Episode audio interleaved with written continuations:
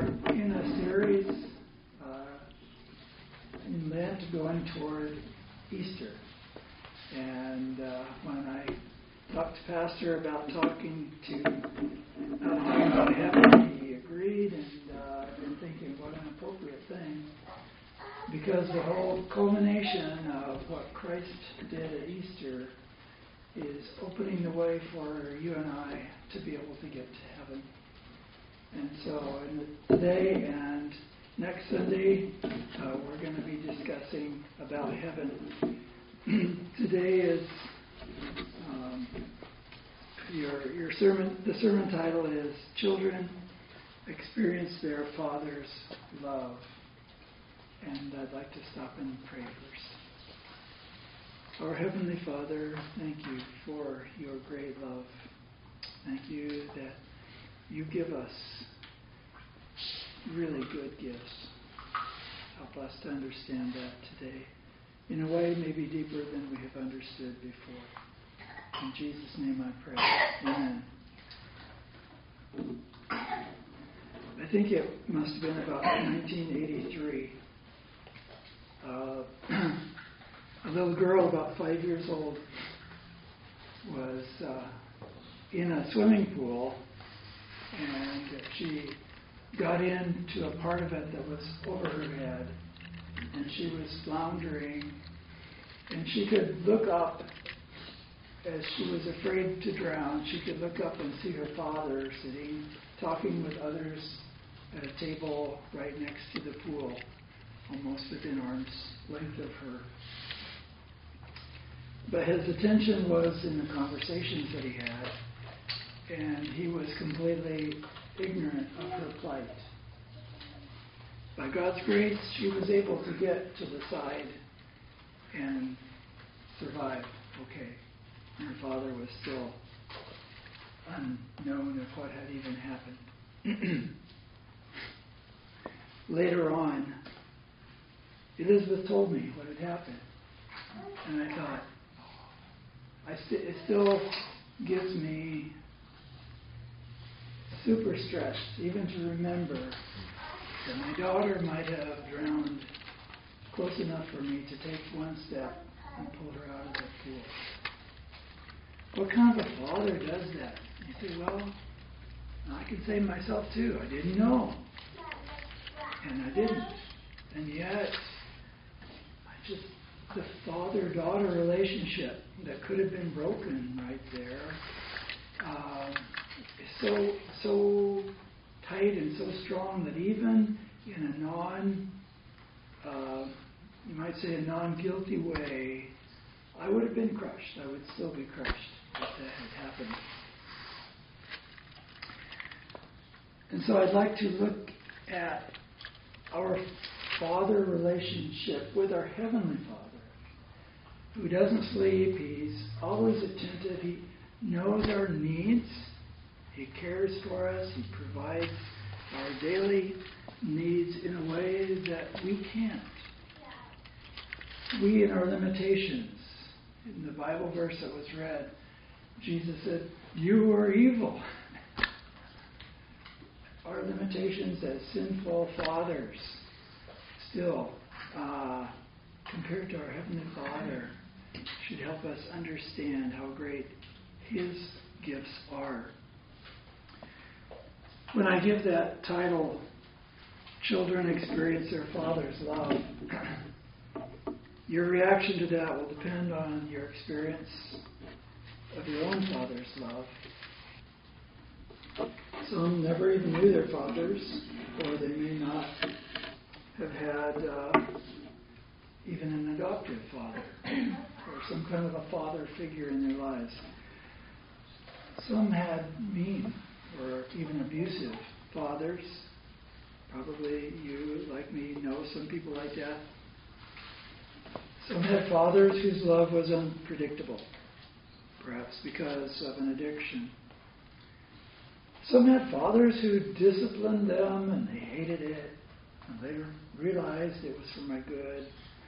Some had fathers that were maybe the opposite and ignored them. But the general assumption is that fathers and mothers love their children. Even if the ability or even the desire to love varies from family to family, we fathers usually want to love, but may fall short, far short of our own expectations. And in general, most of us fathers want to see ourselves as good fathers, providing as best we can for our children. Jesus uses the gift giving ability to help us understand our Heavenly Father's love. What you heard earlier in Matthew 7 11. Jesus said, If you then, who are evil, know how to give good gifts to your children, how much more will your Father who is in heaven give good things to those who ask him? What kind of gifts does our Heavenly Father give us? I'm going to discuss briefly five gifts that our Heavenly Father gives. The first one, gift one, is the gift of the Holy Spirit. The Bible says that His Spirit bears witness with our spirit that we are children of God. Uh, I look at children and the babies and I see that their parents' spirit is bearing witness with their spirit. They don't even understand yet, but they're knowing that they're cared for. They're knowing that they're loved. This spirit is a great gift to us because he guides us. He guides our conscience. He, he fixes our conscience when we're doing something that we know we ought not to do. Or he warns us and says, that's a temptation. Don't go down that road. What a wonderful gift the Holy Spirit is. Reading our Bible and praying give him the connection he needs to allow us to follow the ways of our Heavenly Father. And related to that, gift two is the gift of true righteousness. The gift of true righteousness.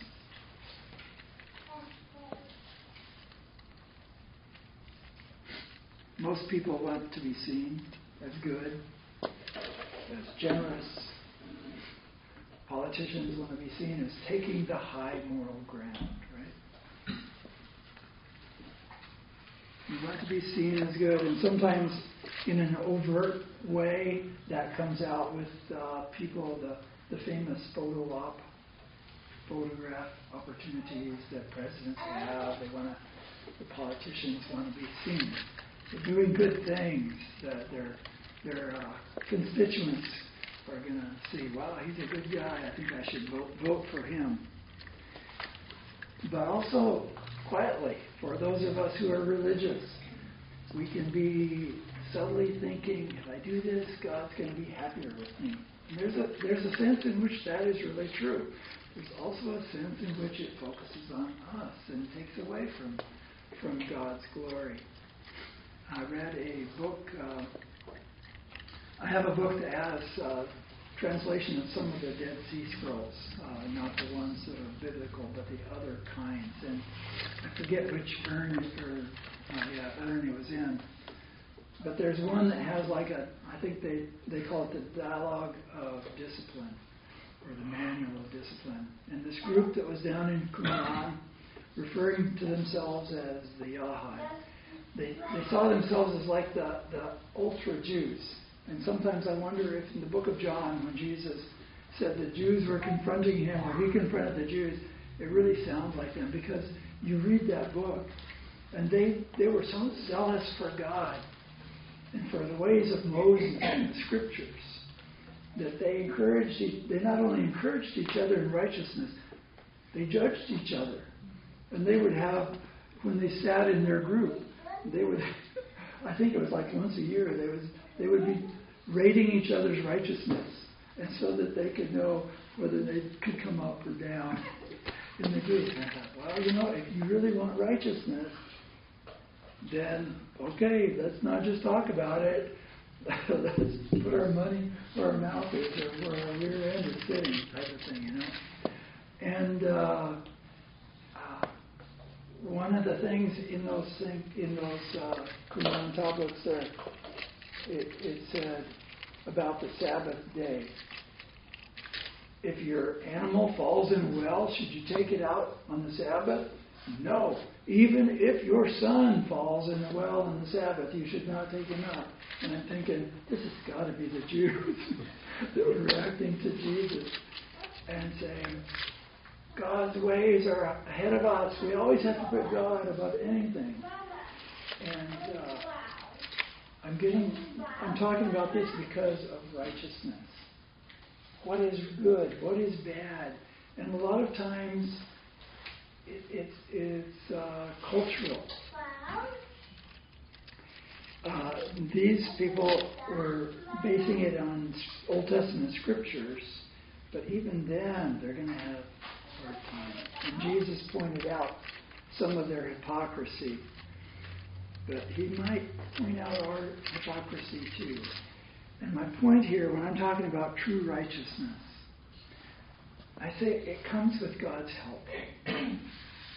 the actual works may be identical of being generous to somebody or uh, secretly helping somebody and they don't know who it does, who did it.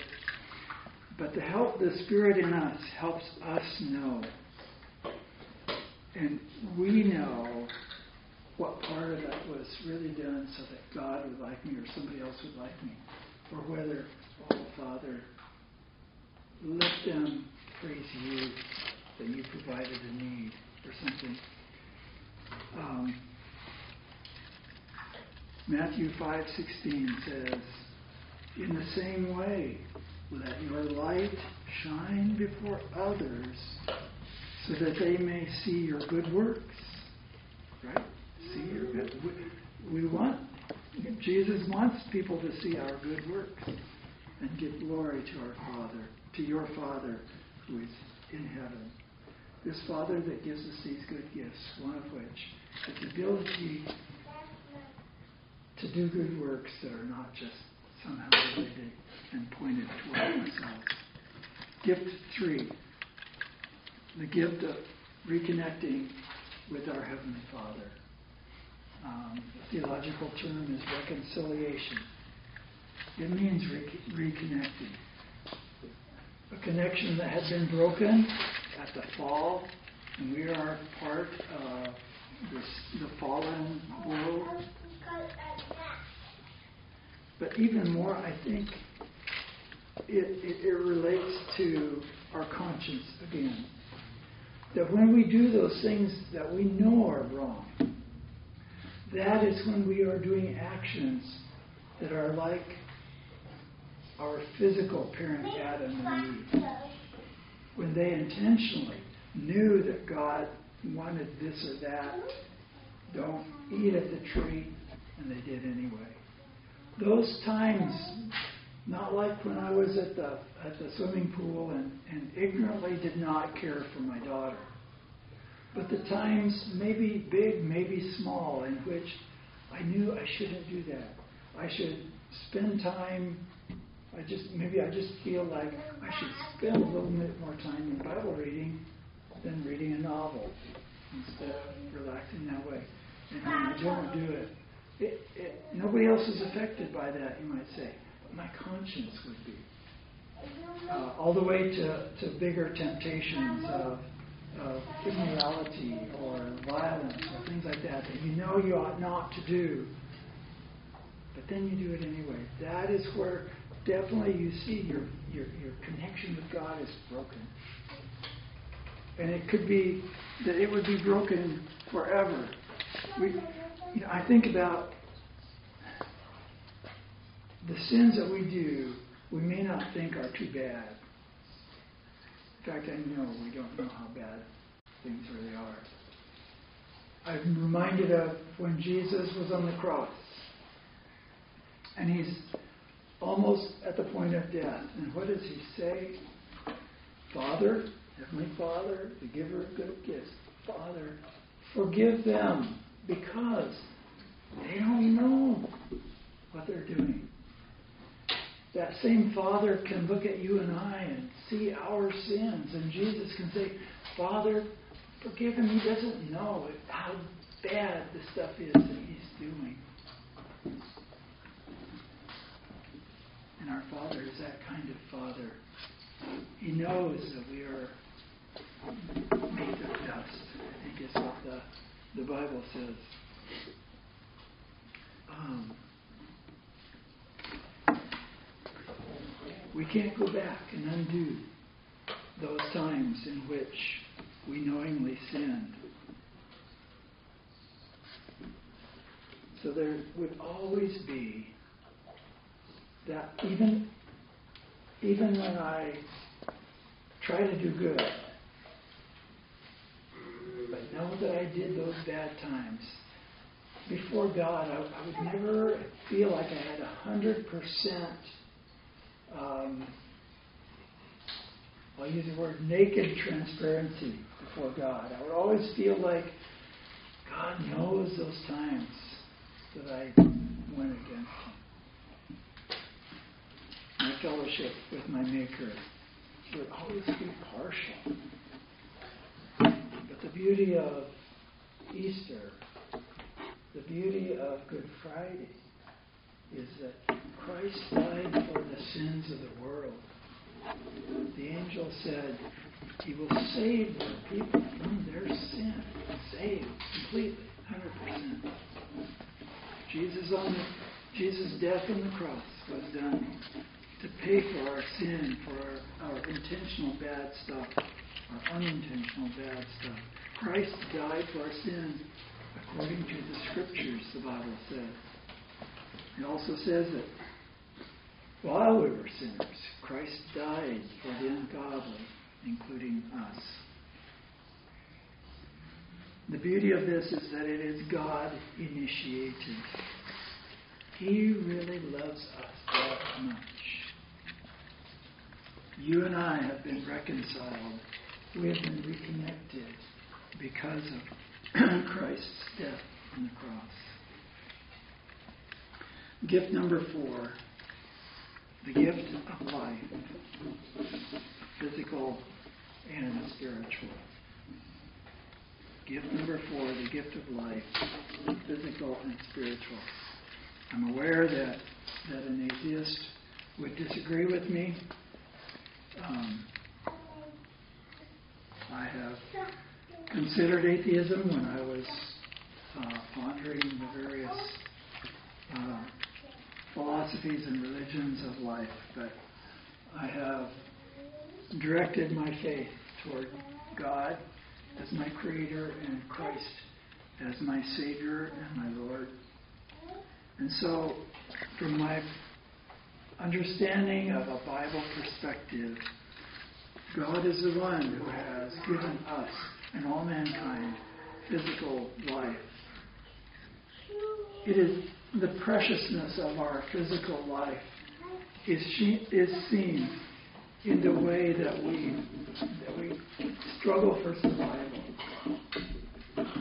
How we, we hate to lose a family member.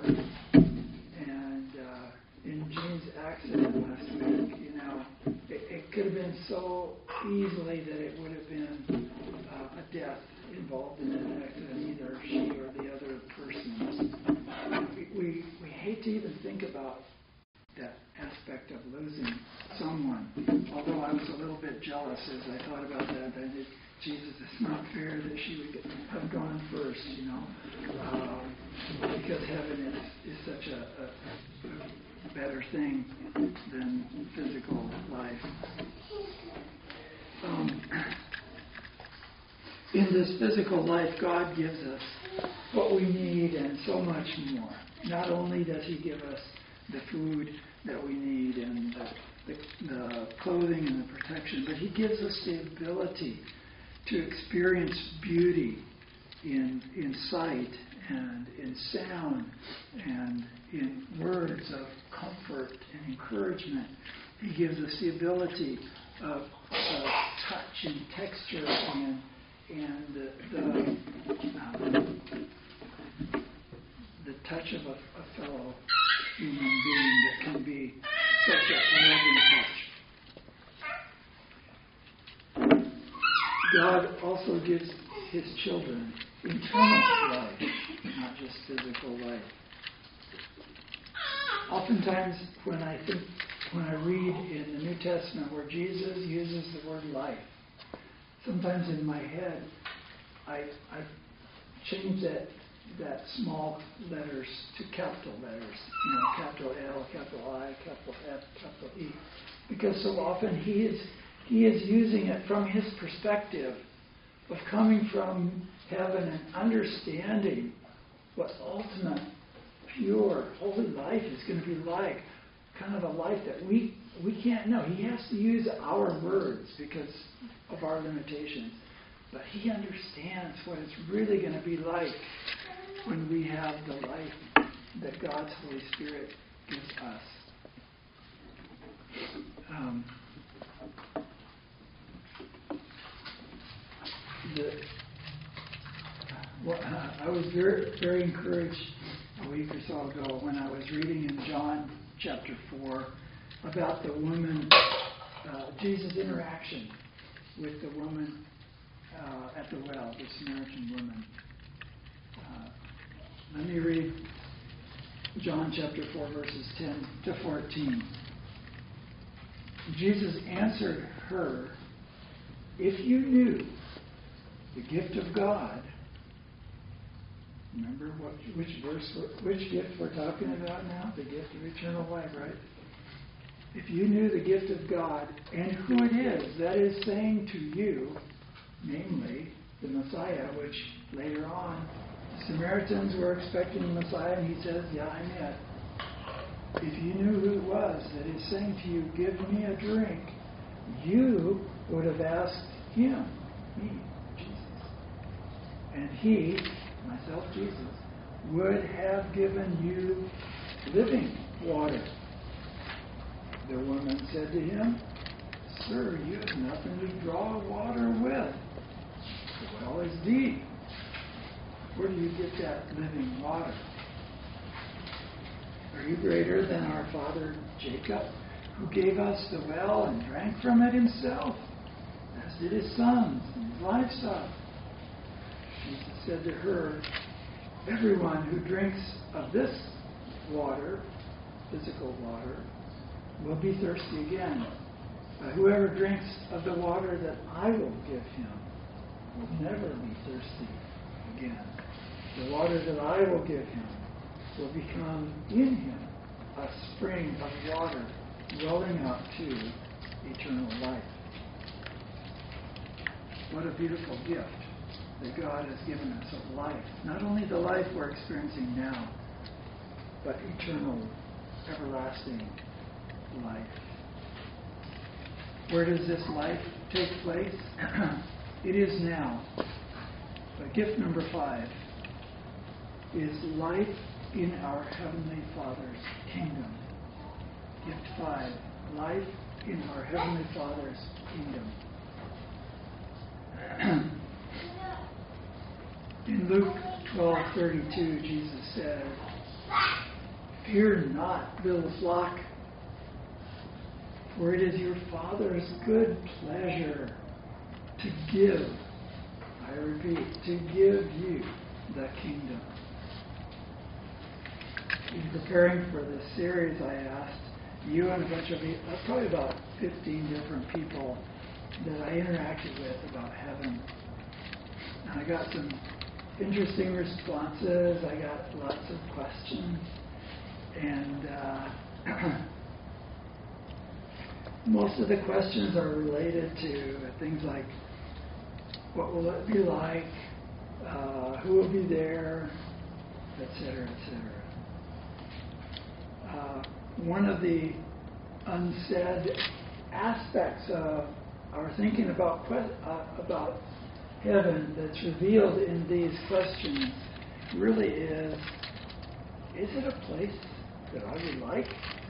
Is it a place that I would enjoy? Or am I going to be bored? You know, the, Bible doesn't really give us a lot of uh, specifics.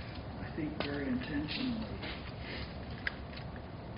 Um, as I think about all those different questions, most of them we we don't we don't know.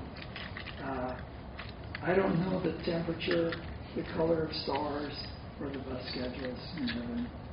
I don't know if pets there would want their former owners there, or if they are to be within two blocks of their their owners. that used to have shop collars.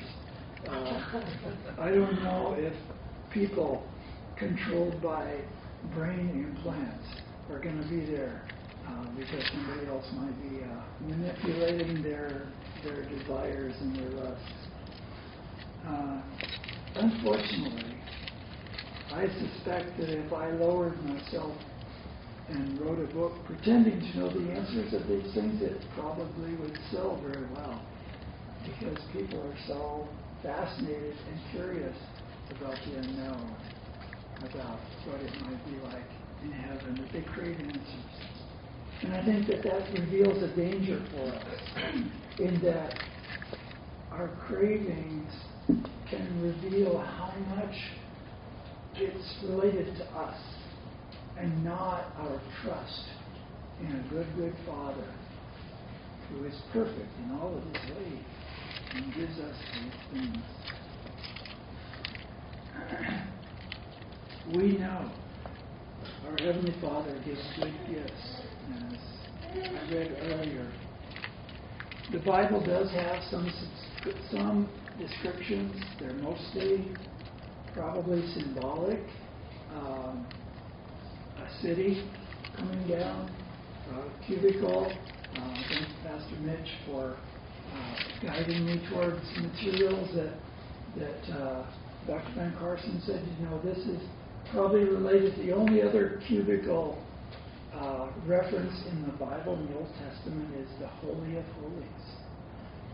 And so God is showing it's like God's place coming right down for us. And the things in the Holy of Holies, God, the, the, the, the rod that, that uh, uh, Moses used for protecting uh, or for, for the powerful interaction against the enemies. The manna that, that showed God's provision.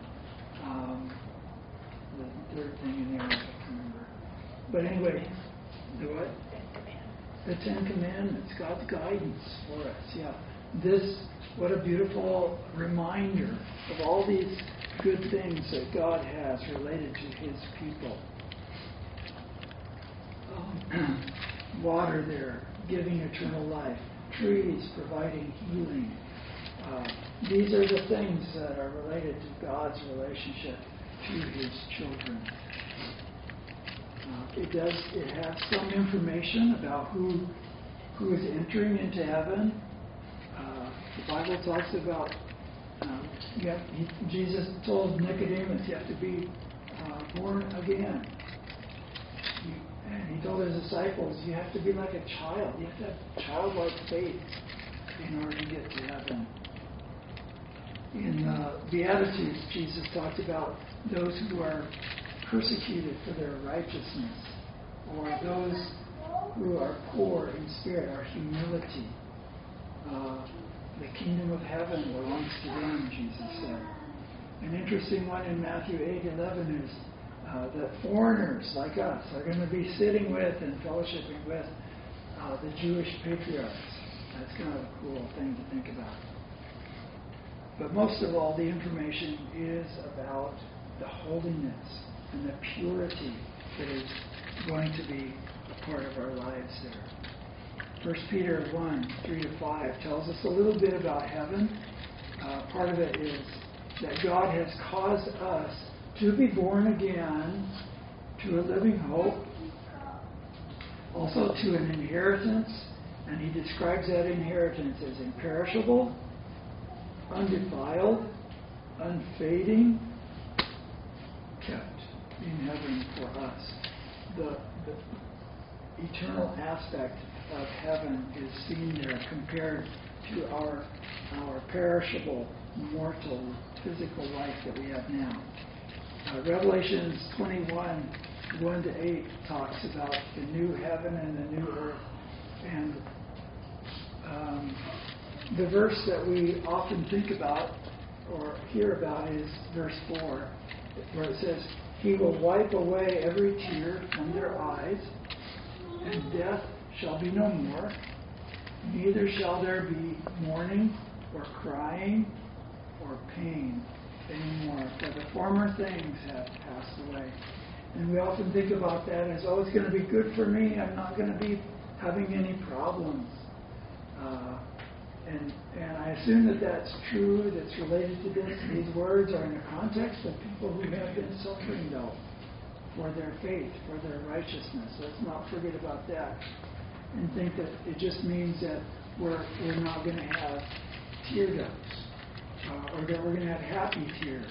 That, who knows? Are we going to have some types of competitions? Are we going to cry for joy? I, all of those things are unknown for us, and we have to trust God. But the previous verse, verse 3, is one that that may have more depth for us about heaven. It says, And I heard a loud voice from the throne saying, Behold, look, pay attention. The dwelling place of God, God's house, is with man. God with man. He will dwell with them. They will be his people. And God himself will be with them as their God. The connection, the reconnection in a, in a in a physical way, as much as that's going to be in heaven, is going to take place. I try to imagine having the all powerful, all pure God.